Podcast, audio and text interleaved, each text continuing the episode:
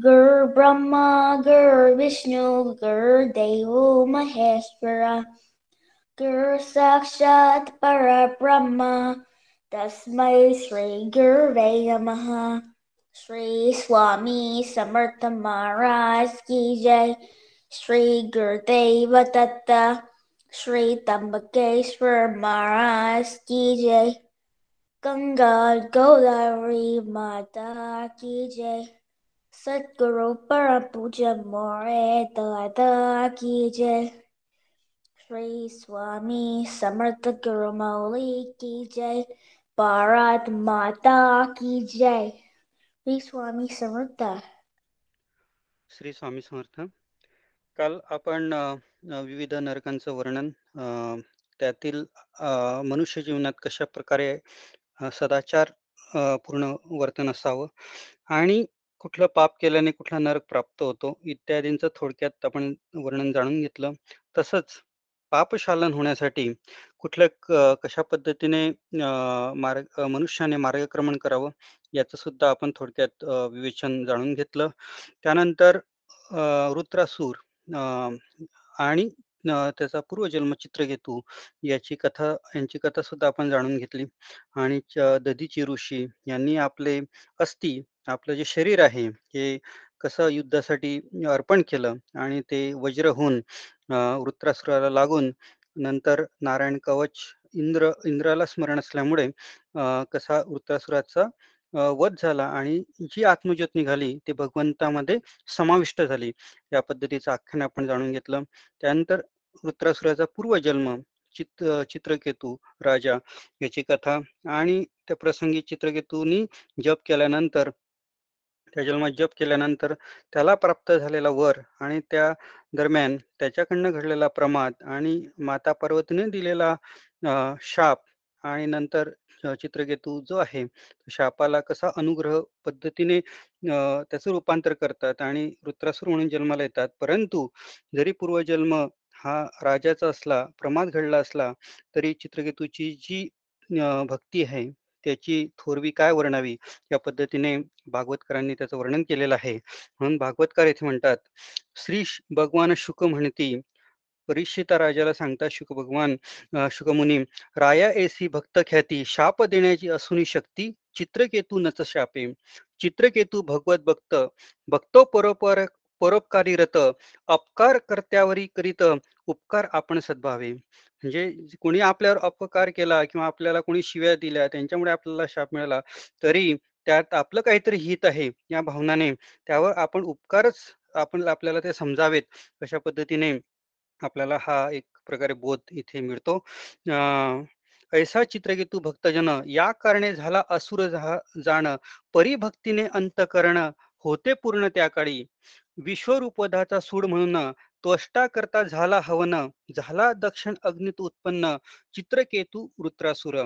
जरी वृत्त होता असुर परी जन्मीचा भक्त थोर म्हणून इह जन्मी निरंतर हरिचरण स्मरण असे ऐसे वृत्राचे पवित्र आख्यान प्रार्थकाळी केल्या पठन त्यास उत्तम गती जाणं प्राप्त होई निश्चयसी अशा पद्धतीने हे वृत्रासुराचं जे आख्यान आहे हे आपण कधीही पठन केलं तर त्याने आपली भक्ती उत्तरोत्तर वाढत जाते आणि आपल्याला उत्तम गती प्राप्त होते. अशा पद्धतीने एक आशीर्वाद शुकमुनींनी या भागवत भागवताच्या माध्यमातून आपल्याला दिलेला आहे. पुढील षष्ठ स्कंदामध्ये जो राजा आणि शुकमुनींचा संवाद होता तो काय होतो ते सुद्धा आपण जाणून घेऊ. की राजा विचारतो शुकमुनी हे जे विविध पाप आहे हे केले असता शिक्षा होते आणि विविध नरक आपण बघितले. त्याचं विवेचन जाणून घेतलं आणि हे प्रत्यक्ष पाहिल्यामुळे व ऐकल्यामुळे मनुष्य पाप हे तरी देखील मनुष्य पापाचरण करतो.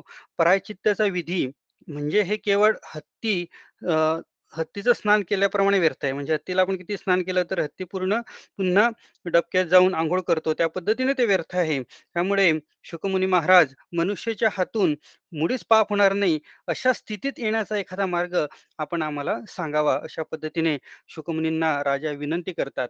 आणि शुकमुनी देखील पुढे नामस्मरणाची एक कथा म्हणून राजाला सांगतात आणि नाम महिमा, नामस्मरण महिमा कसा आहे याबद्दल माहिती देतात आणि इथे भागवतकरांनी खूप सुंदर ओवीबद्ध त्याचं वर्णन केले आहे, की "करुणा घर श्री भगवंत नाना अवतार धरी ख्यात, परी निज लोकी निघून जात होता पुऱ्या कार्यार्थू." म्हणजे हा भगवान करुणाघन हे नाना अवतार धारण करतो, भक्तांचा उद्धार करतो, दैत्यांचाही उद्धार करतो आणि निजलोकी निघून जातो. आपला कार्य कार्य पूर्ण झाल्यावर विविध अवतारात पुन्हा येतो.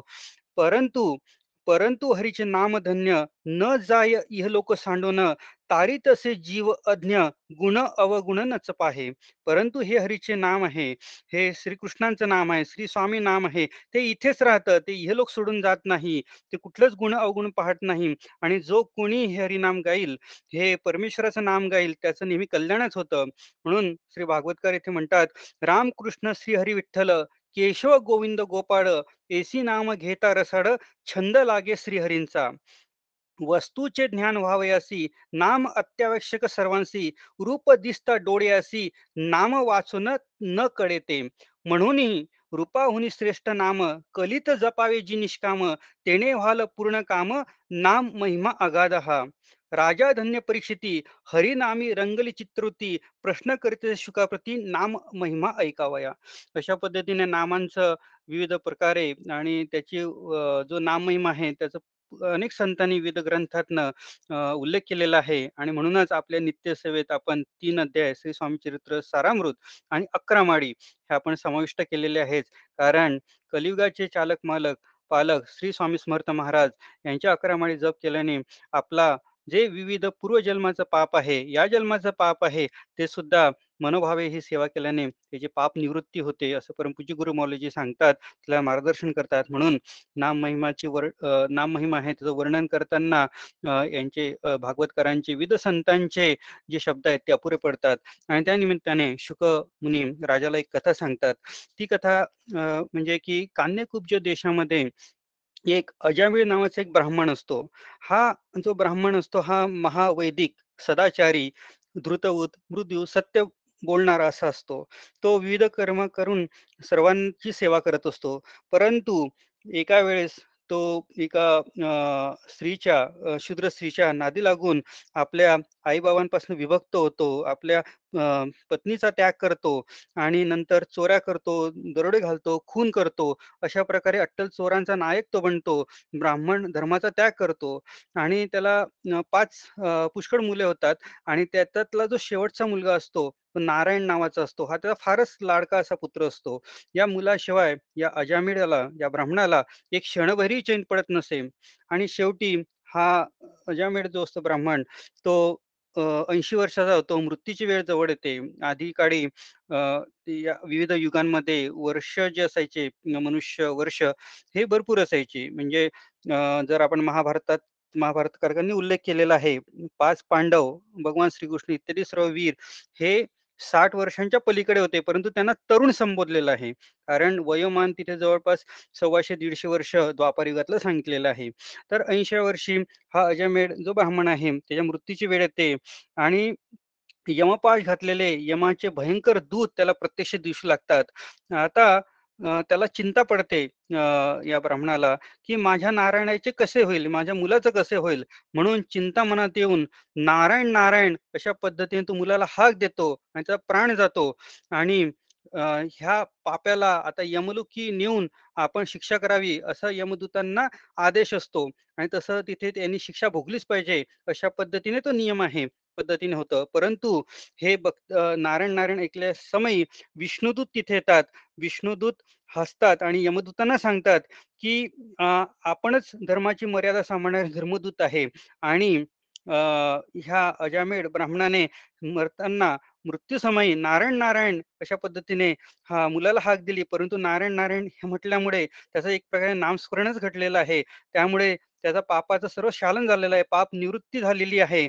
म्हणून याला या याच्या पापाची निवृत्ती झाल्यामुळे याला आम्ही वैकुंठाला नेणार आहोत आणि त्या पद्धतीने दोघांचं तिथे प्र प्रचंड संभाषण होतं आणि शेवटी विष्णुदूतांचं जे बोलणं आहे, ते यमदूतांना मान्य करावं लागतं आणि यमदूत जे आहे आपल्या स्वामींकडे, यमाकडे जातात आणि त्याची विचारणा करतात, की या या संबंधी आपलं आपला आम्हाला मार्गदर्शन करावं. म्हणजे खरा नियम कुठला आहे? त्या पद्धतीने हे सर्व यमदूत जातात.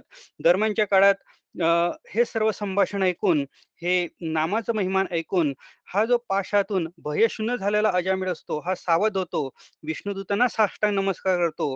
विष्णुदूत अदृश्य होतात आणि ह्या प्रकारे एक पुनर्जन्म ह्या अजामिळ ब्राह्मणाचा होतो आणि जे आपण पाप कर्म आहे त्याचा त्याला वीट होतो, अनुताप होतो आणि तो निश्चय करतो, की आता उरलेल्या जे जे आपल्याला जन्म मिळालेला आहे, त्याचा त्याच्यात आपण या पापांचा क्षय करण्यासाठी इंद्रिय जय आणि मनोनिग्रह करून एक हरिनाम करूया आणि म्हणून तो हरिद्वारात जातो. स्वसंकल्पासह तपश्चर्या करतून शेवटी त्याला परमेश्वराचं दर्शन होतं. हरिनामाचं महात्म्य या पद्धतीने अजामी ब्राह्मणाला कळतं. या ब्राह्मणांकडनं या कथेतनं शुकमुनी राजाला या हरिनामांचं नामस्मरणाचं महत्त्व सांगतात. इकडे यमाचे दूत यमाकडे येतात, स्वामींकडे येतात, की हा अजामिळ आहे, याचा वृत्तांत सांगतात. हे सर्व कथाकथन करतात. हे प्रश्न विचारतात, की आप आपणच आमचे स्वामी आहात आणि आपला आदेश असल्यामुळे आम्ही पृथ्वी तलावर गेलो आणि अजामिळाला आणायला गेलो. तेव्हा यम म्हणतात, की मी विष्णूंच्या अधीन आहे. हा विष्णूंनी, परमेश्वरांनी ही सत्ता स्थापित केली आहे. सर्व सृष्टीचा निर्माण इथनं सुरू झालेला आहे आणि जिथे विष्णूंच्या नावाचा ज्यांनी आश्रय घेतला, त्या व्यक्तीवर, त्या मनुष्यावर सत्ता चालवण्याचा मला देखील अधिकार नाही. या पद्धतीने इथे नाम महिमा च वर्णन भागवतकार करतात. भागवतकार म्हणतात, "संकेते वा विनोदाने, दंभे वा चेष्टेने, हरिनाम घेता निजमुखाने, पाप जाडी क्षणमात्रे. नेणता कोणी अमृत प्याला, अमृत्व असे सहज त्याला, तैसा नाम अमृत जो प्याला, झाला तात्काळ पापमुक्त." म्हणून अमृताची अमृतापेक्षाही थोरपणाची श्रेष्ठ उंची ह्या नामस्मरणाला भागवतकरांनी दिलेले आहेत आणि म्हणून म्हटलेलं आहे, "सहज घडता नाम उच्चार, पापे जडती जी सत्वर, संत मुखे नाम घेता सादर, पाप वृत्ती क्षीण होय." या पद्धतीने इथे भागवतकरांनी नाम महिमा त्याचा कसा आघात आहे, या पद्धतीने आपल्याला सांगितलेलं आहे. आणि नंतर यमदेव आहेत, ते आपल्या सेवकांना सुद्धा मार्गदर्शन करतात, की भागवत धर्म ज्यांनी ज्यांनी अवलंबला आहे, त्यांना तुम्ही यमलोकी आणू नये. आणि भागवत धर्माची मुख्य स्थिती, भावे करावी भगवत भक्ती, हरिनाम उच्चारणेप्रती सर्व भावे ठेवावी. आणि न करावे कर्मठपण, न करावे यज्ञाजन नित्य करावे सकीर्तन, हरिनाम साधन श्रेष्ठ असे. म्हणून सर्व साधनात हे नामस्मरण आहे, हे श्रेष्ठ आहे, असं यमदेवांनी आपल्या सेवकांना सांगितलेलं आहे. यमदूतांना सांगितलेलं आहे. "जे का करती भगवत भक्ती, नामस्मरणी जया प्रीती, जे का भगवत कीर्ती गाती, त्यांना नाही दंड माझा.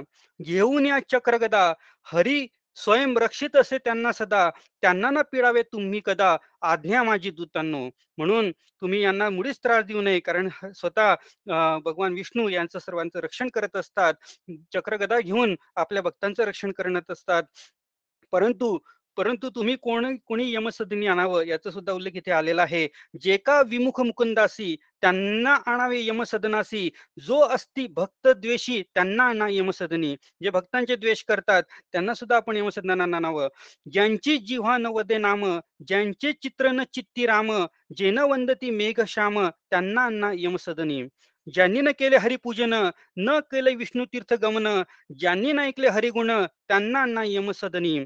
सकळ मंगलांचे मंगळ, नाम कीर्तन जाना सोजवळ, अंतरंग करी शीघ्र निर्मळ, धन्य कीर्तन विष्णूंचे.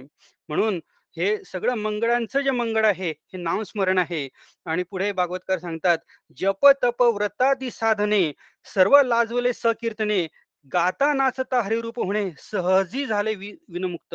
म्हणून हे जे कीर्तन आहे, याच्यात आपण न्हाऊन निघतो, आपला भाव स्वतःला विसरतो.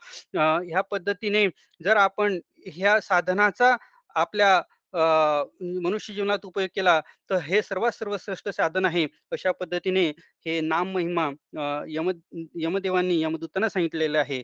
एसे यमे नाम महिमानं, सांगितले निजदूत लागून, हाची जाणीनी परमधर्म, यमदूती राहते साक्षेपे आणि म्हणूनच या आदेशानुसारच आज देखील यमदूत याचा पालन करतात. हे सांगायचा मुद्दा असाच आहे, की जरी भगवंतांनी विविध अवतार घेतले, तरी हे अवतार कल्याणासाठी तर आहेच, त्यातनं कथा आपल्याला मार्गदर्शन करणाऱ्या आहेत. परंतु त्यातनं विविध अर्थरत्न जे नाम उत्पन्न झालं, ते सुद्धा पृथ्वीवर राहिलं आणि ते सुद्धा भक्तांच्या रक्षणासाठी, भक्तांचा उद्धार करण्यासाठीच प्रभूंनी ठेवलं. अशा पद्धतीने करुणामय भगवंत कसा आहे, याची ओळख आपल्याला या भागवताच्या निमित्ताने होते. आणि म्हणूनच विविध ग्रंथांमध्ये, ज्ञानेश्वरीमध्ये ज्ञानदेव महाराज म्हणतात, "हरिमुखे म्हणा, हरिमुखे म्हणा, पुण्याची गणना कोण करी." आणि हे हे वाक्य म्हणजे प्रत्येक हरिपाठात आपण ऐकलंच असेल. त्या पद्धतीने हा नाम महिमा वर्णताना शब्द सुद्धा अपुरे पडतात आणि म्हणून जसं आपल्याला शक्य होईल, कारण नामस्मरण हा कलियुगातला मोक्ष प्राप्त करण्याचा एक सुलभ मार्गच आहे, असं परमपूज्य गुरुमाऊजी आपल्याला मार्गदर्शन करतात. सद्गुरु मोरेदादा यांच्या त्या दशकामध्ये मोरेदादा जेव्हा मार्गदर्शन करायचे त्यावेळेस 51 माळी हा स्वामी समर्थ नाम जप असा असायचा. परंतु कालमानानुसार जसा आपल्याला वेळ मिळेल त्यानुसार आपली ही सेवा परमपूज्य गुरुमाऊलीच्या आदेशाने तीन अध्याय आणि 11 माळी इतकी आहे आणि जितका आपण नामस्मरण करू, जितक्या माळी आपण जास्त करू, तितका अनुभव सेवेकऱ्यांना येतो आणि त्याचे विविध अनुभव सुद्धा आपण प्रसंगी जाणून घेतलेले आहेत. तर या पद्धतीने हे विविध कथा भागवतात येतात. म्हणून भागवताच्या अं बुक सेशनला किंवा कीर्तनाला, प्रवेशनाला किंवा इतर ह्या साधनाला का जावं याची उत्तर आपल्याला मिळत जातात. हे भागवत म्हणून आपण म्हटलेलं आहे, जे भागवत आहे ते भागवत. आपल्या जीवनाच्या सर्व संकल्पना आपण अध्यात्मात सुद्धा कसं असावं, हे सुद्धा या पद्धतीने आपल्याला पूर्णपणे स्पष्ट होतात. सर्व कन्सेप्ट क्लिअर करणारं हे या पद्धतीने हे भागवत आहे. आणि नंतर पुढे जाऊन जे सृष्टीचं निर्माण आहे, त्या पद्धतीने इथे उल्लेख येतो, की राजा पुन्हा सृष्टीसंबंधी मार्गदर्शन शुकाचार्यांना विचारतात.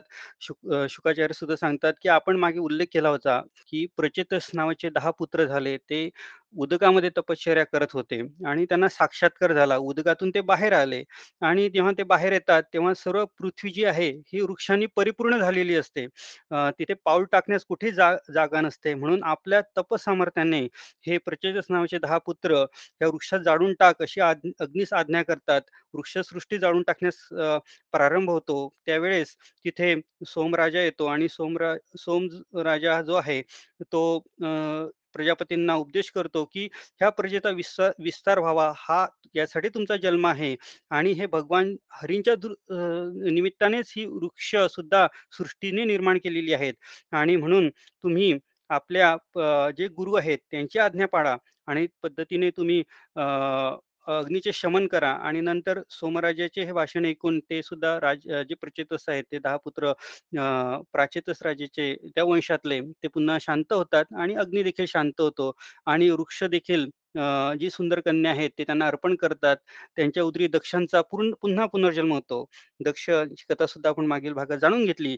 दक्षाला पुन्हा पुष्कळ कन्या होतात. त्यांच्याद्वारे प्रजा प्रजावृद्धी होते. असुर व मनुष्य जन्माला येतात. आकाश, पृथ्वी, उदक या महाभूतात राहणाऱ्या प्राण्यांची दक्ष मानसिक व शारीरिक पद्धतीने त्यांना प्रजावृद्धी करून घेतात. घोर तपश्चर्या करतात. नंतर दक्ष देखील एक पद्धतीने तप करतात. भगवान विष्णू त्यांना प्रसन्न होतात आणि त्यांची शुद्ध भक्ती, श्रद्धा आणि अ, लोककल्याणाची इच्छा पाहून त्यांना संतोष होतो आणि अस्त्रकी नामाच्या वधूशी त्यांचे लग्न लावून दिले जाते आणि त्यांना या पृथ्वीसाठी, या मनुष्यवंश वाढण्यासाठी प्रजावृद्धी कर, अशा पद्धतीने एक प्रकारे आज्ञा भगवान विष्णू देतात. नंतर दक्षास पाच ज्यांनी या पत्नींच्या उदरी हर्वेश नावाचे दहा हजार पुत्र उत्पन्न होतात आणि दहा हजार जे पुत्र असतात ते वडिलांची आज्ञा म्हणून उग्र तपश्चर्याला करायला जातात आणि त्या दरम्यान तिथे नारद येतात आणि नारद त्यांना परमार्थाकडे वळवतात आणि ते सुद्धा त्यांना मोक्षगती प्राप्त होते. परंतु पित्याची आज्ञा वेगळीच असते. त्यांना प्रजापालनाचं काम दिलेलं असतं आणि नंतर पुन्हा दक्ष आपल्या तपश्चर्याच्या तपश्चर्येच्या योगातनं शबलाश्व नावाचे हजार पुत्र निर्माण करतात. परत पितुरांच्या वडिलांच्या आज्ञेने हे तपश्चर्या करण्यास बसतात, परंतु त्यांना सुद्धा नारद मुनी परमार्थाकडे वळवतात आणि हे संसारी विरक्त झाले असले असल्यामुळे दक्षाचा क्रोध अनिवार्य होतो. कारण त्यांचं कार्य वेगळं असतं आणि मग ते नारदाला शाप देतात. नारद मुनींना शाप देतात. तो शाप असा असतो, की नारद मुनी तुम्ही नेहमी सदैव भटकत राहा राहाल व तुम्हाला कोठेही आधार मिळणार नाही. म्हणूनच नारदांची भटकंती ही आजही आपण जाणतो आणि हा त्या शापाचा हा ही ही पार्श्वभूमी असते. कारण इथे दक्ष नारद मुलींना सांगतात, की देव, ऋषी, पितर यांची ऋणे प्रत्येकाला असतात. ती यज्ञ, ब्रह्मचर्य आणि पितृऋण हे संततीच्या रूपाने फेडल्याशिवाय या कर्ममीमांसा शून्य आणि अधिकार शून्य पुत्रास देखील हा अधिकार प्राप्त आपण करून दिला. कारण जे मोक्षाचा मार्ग आहे तो कोणाला सांगावा याचा सुद्धा एक अधिकार रूपी संभाषण पुढील अध्यायात येणारच आहे. परंतु त्यांना तो अधिकार प्राप्त झालेला नसतो. परंतु त्यांना तुम्ही तो अधिकार प्राप्त करून दिला. म्हणून मी तुम्हाला असा शाप देतो, की तुम्ही सदैव भटकत राहाल. आणि नारद मुनी सुद्धा साधू असतात. शिक्षा करण्याचे सामर्थ्य असताना सुद्धा ते हा शाप आपल्या अंगावर घेतात, अपराध सहन करतात. हीच त्यांची खरी साधी वृत्ती होते. म्हणूनच आपण आतापासून किंवा ह्या वृत्तरासुराच्या आख्यानापासून असा बोध घ्यावा, की हे सर्व परमेश्वराच्या इच्छेत आपण इच्छा मिळवावं. म्हणूनच स्वामी महाराज नाही म्हणायचे की स्वामींच्या इच्छेत इच्छा मिळून आपण राहावं. अशा पद्धतीने एक संदेश आपल्याला इथे प्राप्त होतो.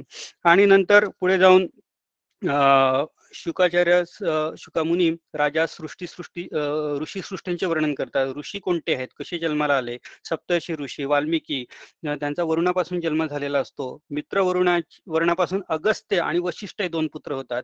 आता हे जे पुत्र आहेत वशिष्ठ यांची सुद्धा संतती आहे. आपण ती जाणून घेतलेली आहेत, की वशिष्ठ मुनी हे प्रभू रामांचे गुरु आणि वशिष्ठ आणि अरुंधतींपासनं जो पुत्र जन्माला त्याचं नाव शक्ती, शक्ती मुनी, शक्ती ऋषी, शक्ती ऋषींपासनं पराशर ऋषी आणि पराशर ऋषींचं नाव घेतल्यावरच आपले जाणकार सेविक्री आहेत त्यांना लगेच गुरुचरित्रातले अध्याय क्रमांक 33 आणि 34 आठवले असतील. कारण तेहतीस अध्याय उल्लेख आलेला आहे.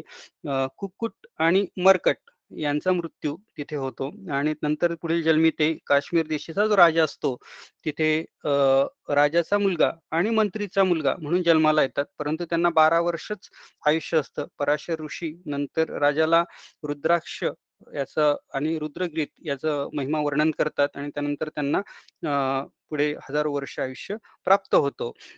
हेच ते पराशर ऋषी की जे त्यांचा उल्लेख इथे गुरुचरित्रात देखील आलेला आहे. म्हणून वंशपरंपरा अशी आहे वशिष्ठ ऋषी जे प्रभू रामांचे गुरु, त्यांचे पुत्र शक्ती ऋषी, त्यांचे पुत्र पराशर ऋषी, त्यांचे पुत्र वेदव्यास आणि वेदव्यासांचं जे पुत्र आहेत ते शुकमुनी, की जी ही कथा राजा परीक्षिताला सांगतायत.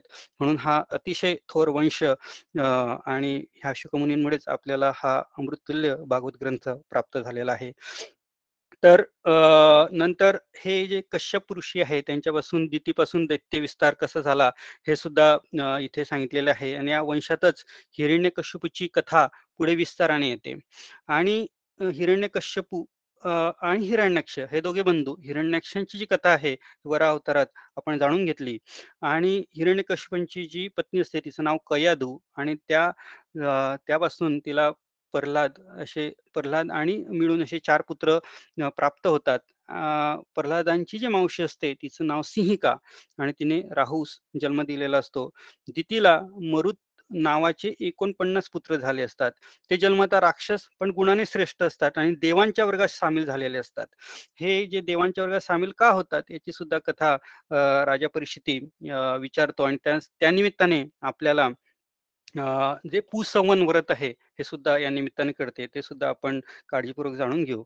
तर एकदा दिती जी आहे आपल्या पतीजवळ कश्यप ऋषींजवळ विनंती करते, की इंद्रांच्या पाठी राहून भगवान विष्णू माझ्या मुलास मारतात. तेव्हा मला असा एक पुत्र व्हावा, की जेणेकरून ह्या इंद्राचा पराभव करू शकेल. आणि हे कोण ऋषी दिती दिती नावाच्या पत्नी आपल्या पत्नीला एक व्रत सांगतात. ते व्रत म्हणजे पुसवन व्रत. पुसवन व्रत च मोठ मोठं उल्लेख यात भागवत मूळ भागवतात आलेला आहे, की त्याचा प्रारंभ मार्गशीर्ष महिन्याच्या प्रतिपदेपासून करावा आणि विविध मंत्र कुठले म्हणावे, ते मंत्र यात मूळ भागवतात दिलेले आहेत. आणि एक वर्ष असं व्रत केलं, की कार्तिक मास म्हणजे जो नंतर पुन्हा फिरून जो कार्तिक मास जो मार्गशीर्षात येतो, त्याच्या शेवटच्या दिवशी हे उपोषित राहून व्रतधारकाने अ, याचं हे व्रत पूर्ण करावं.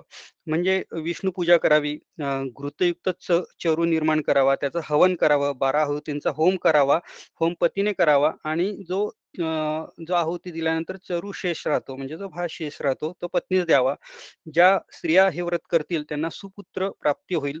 पुरुषांनी व्रत केलं की त्यांना इष्टार्थ प्राप्ती होईल अशा पद्धतीने या पुसवन व्रताचं महात्म्य इथं वर्णन केलेलं आहे. जर हे व्रत रोग्याने केलं की त्याला निरोग पण प्राप्त होईल विधवा जर या व्रतास करेल तर त्यास उत्तम गती प्राप्त होईल अशा पद्धतीने हे पुसवन व्रत देखील एक महत्वाचं व्रत आहे. काही आपल्या सेवेकऱ्यांना त्याची संपूर्णता माहिती आहे. काही सेवेकऱ्यांनी केल्यामुळे त्यांना विविध फल प्राप्ती देखील या व्रतामुळे झालेली आहे. तर हा जो हे जे व्रत आहे हे दितीने आरंभ करते आणि दिती आपल्या एकनिष्ठ अंतकरणाने व दृढ चित्ताने हे व्रत बरेच दिवस करते. इंद्र इंद्राला हे समजतं आणि इंद्र हाही असं बघत असतो की तिचं व्रत कुठे चुकेल? दितीचं व्रत कुठे चुकेल? व आपला फायदा कसा होईल? कारण हे जे असतं हे इंद्राचं उच्चाटन करण्यासाठी दितीने हे व्रताला सुरुवात केलेली असते. आणि मग हे सुद्धा एक दिवशी इंद्राला एक टपून बसलेला असतो आणि या कडक व्रतामुळे एक दिवस दिती थकत असते. आणि जेवता जेवता जेवता जेवता झोपी जाते. हे शास्त्राचे विरुद्ध आहे. आणि हे व्रतभंग होतं. आणि योगेश्वर इंद्र तिच्या उदरात शिरतात आणि सुवर्णासारख्या गर्भाचे सात तुकडे करतात. आणि हे जे गर्भ आहेत हे सात तुकडे केल्यानंतर रडू नका असं ते रडतात. आणि मग इंद्र पुन्हा त्यांना सांगतो की रडू नका आणि त्या पुन्हा सात गर्भाचे पुन्हा सात तुकडे करतात. अशा पद्धतीने एकोणपन्नास तुकडे तिथे होतात. आणि शेवटी हे गर्भवासी तुकडे त्यांना उद्देशून म्हणतात इंद्राला की आम्ही तुझे भाऊ आहोत. आम्हास मारू नको. कारण ही विष्णूची कृपा झाल्यामुळे आम्ही एक देवरूपानेच आम्ही इथे गर्भात गर्भात आलेलो आहोत.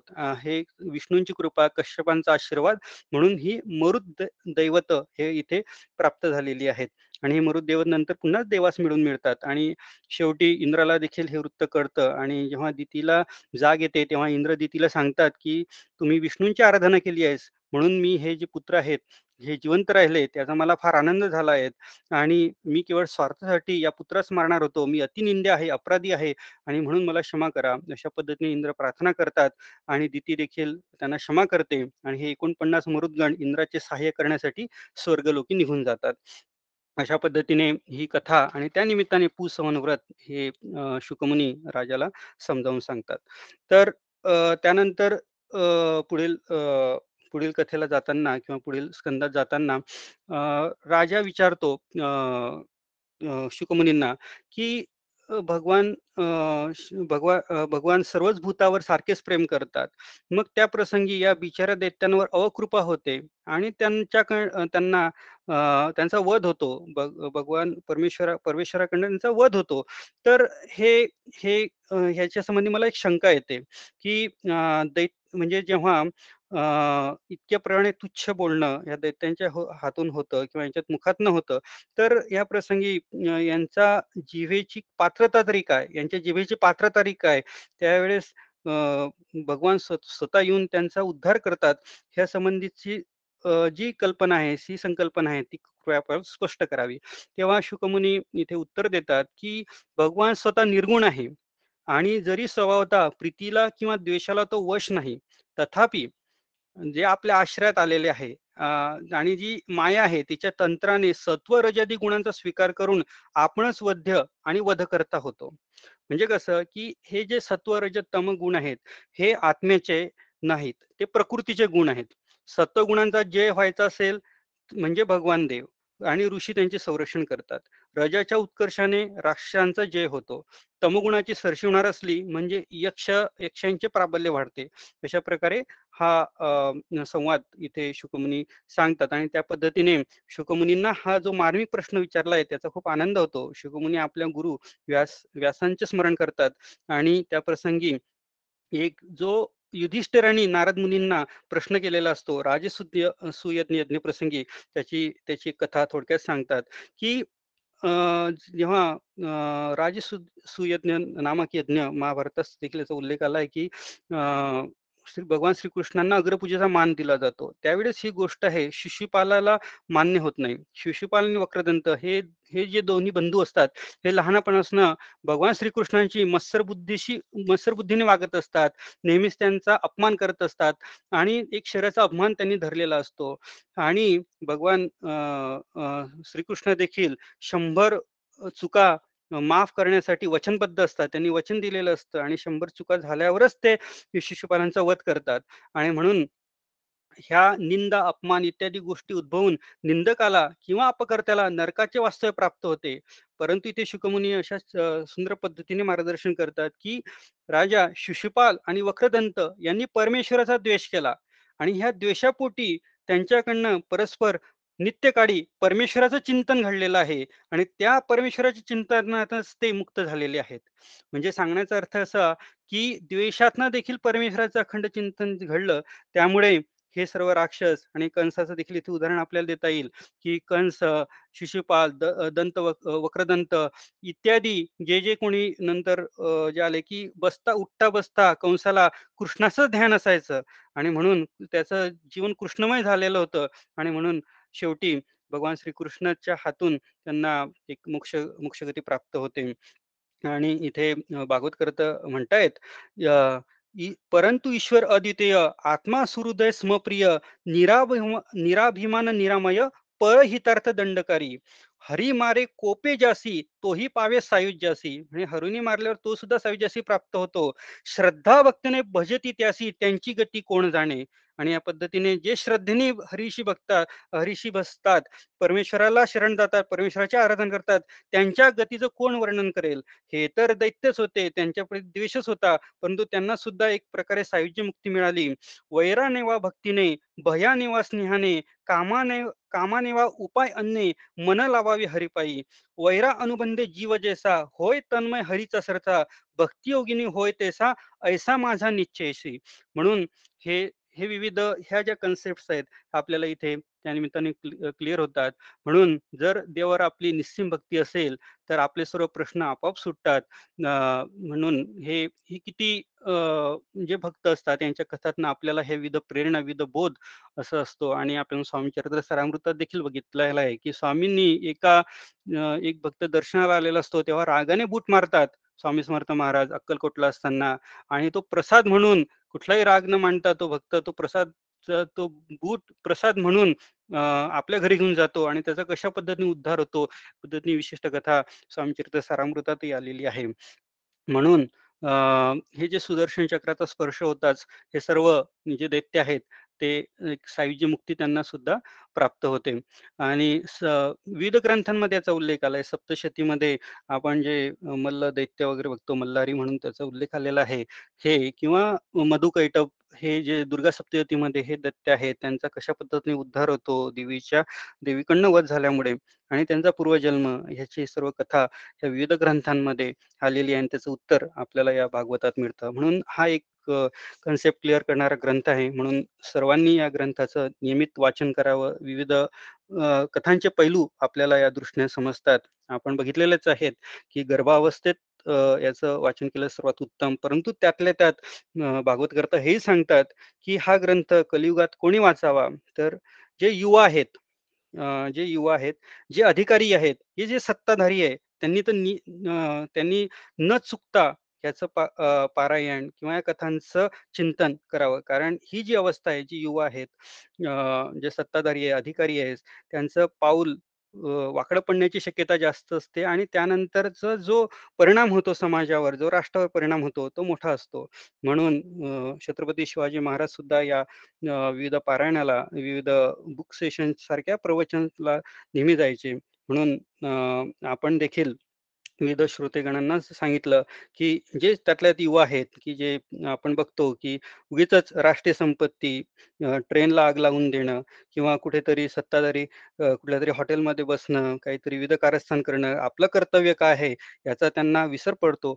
म्हणून आपण सेवा मार्गात विविध सत्ताधारी सुद्धा विविध सत्संग मेळाव्याला हजर असतात. त्यांना निमंत्रण दिलं जातं. त्यामागचा हेतू सुद्धा या पद्धतीने हा निर्मळ हेतू आहे, की आपण या कथेतनं, या सत्संगातनं आपण काय घेऊन जातो, हे सुद्धा एक महत्त्वाचं आहे.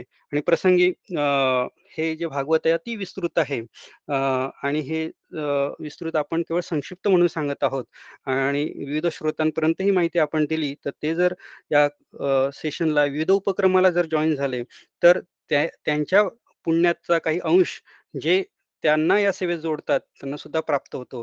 म्हणून अधिकाधिक आपण याचं चिंतन अधिकाधिक स्वामी मार्गाचा प्रचार प्रसार का करावा याचं हे एक पद्धतीने आपल्याला इथं मर्म कळतं. म्हणून मूळ भागवत अतिविस्तृत मदनाकडे शब्द अर्थ म्हणूनही करून संक्षिप्त सार कथानक सांगत असे. आणि सगळे श्रोत्यांच्या निमित्तानेच आपण हे सध्या जाणतो कारण श्रोते हे शुद्ध चित्त असतात भाविक भक्त असतात भगव विठ्ठलाची मूर्तीच असतात. आणि म्हणून ज्यांचेच करतास नाव स्मरण अपूर्ण ते होई पूर्ण तो भगवान श्रीकृष्ण त्यास अर्पण ग्रंथांत. म्हणून ही जी वाकसेवा आहे ही जी वाकसेवा आपण परमपूज्य गुरुमौली यांच्या चरणी अर्पण करूया.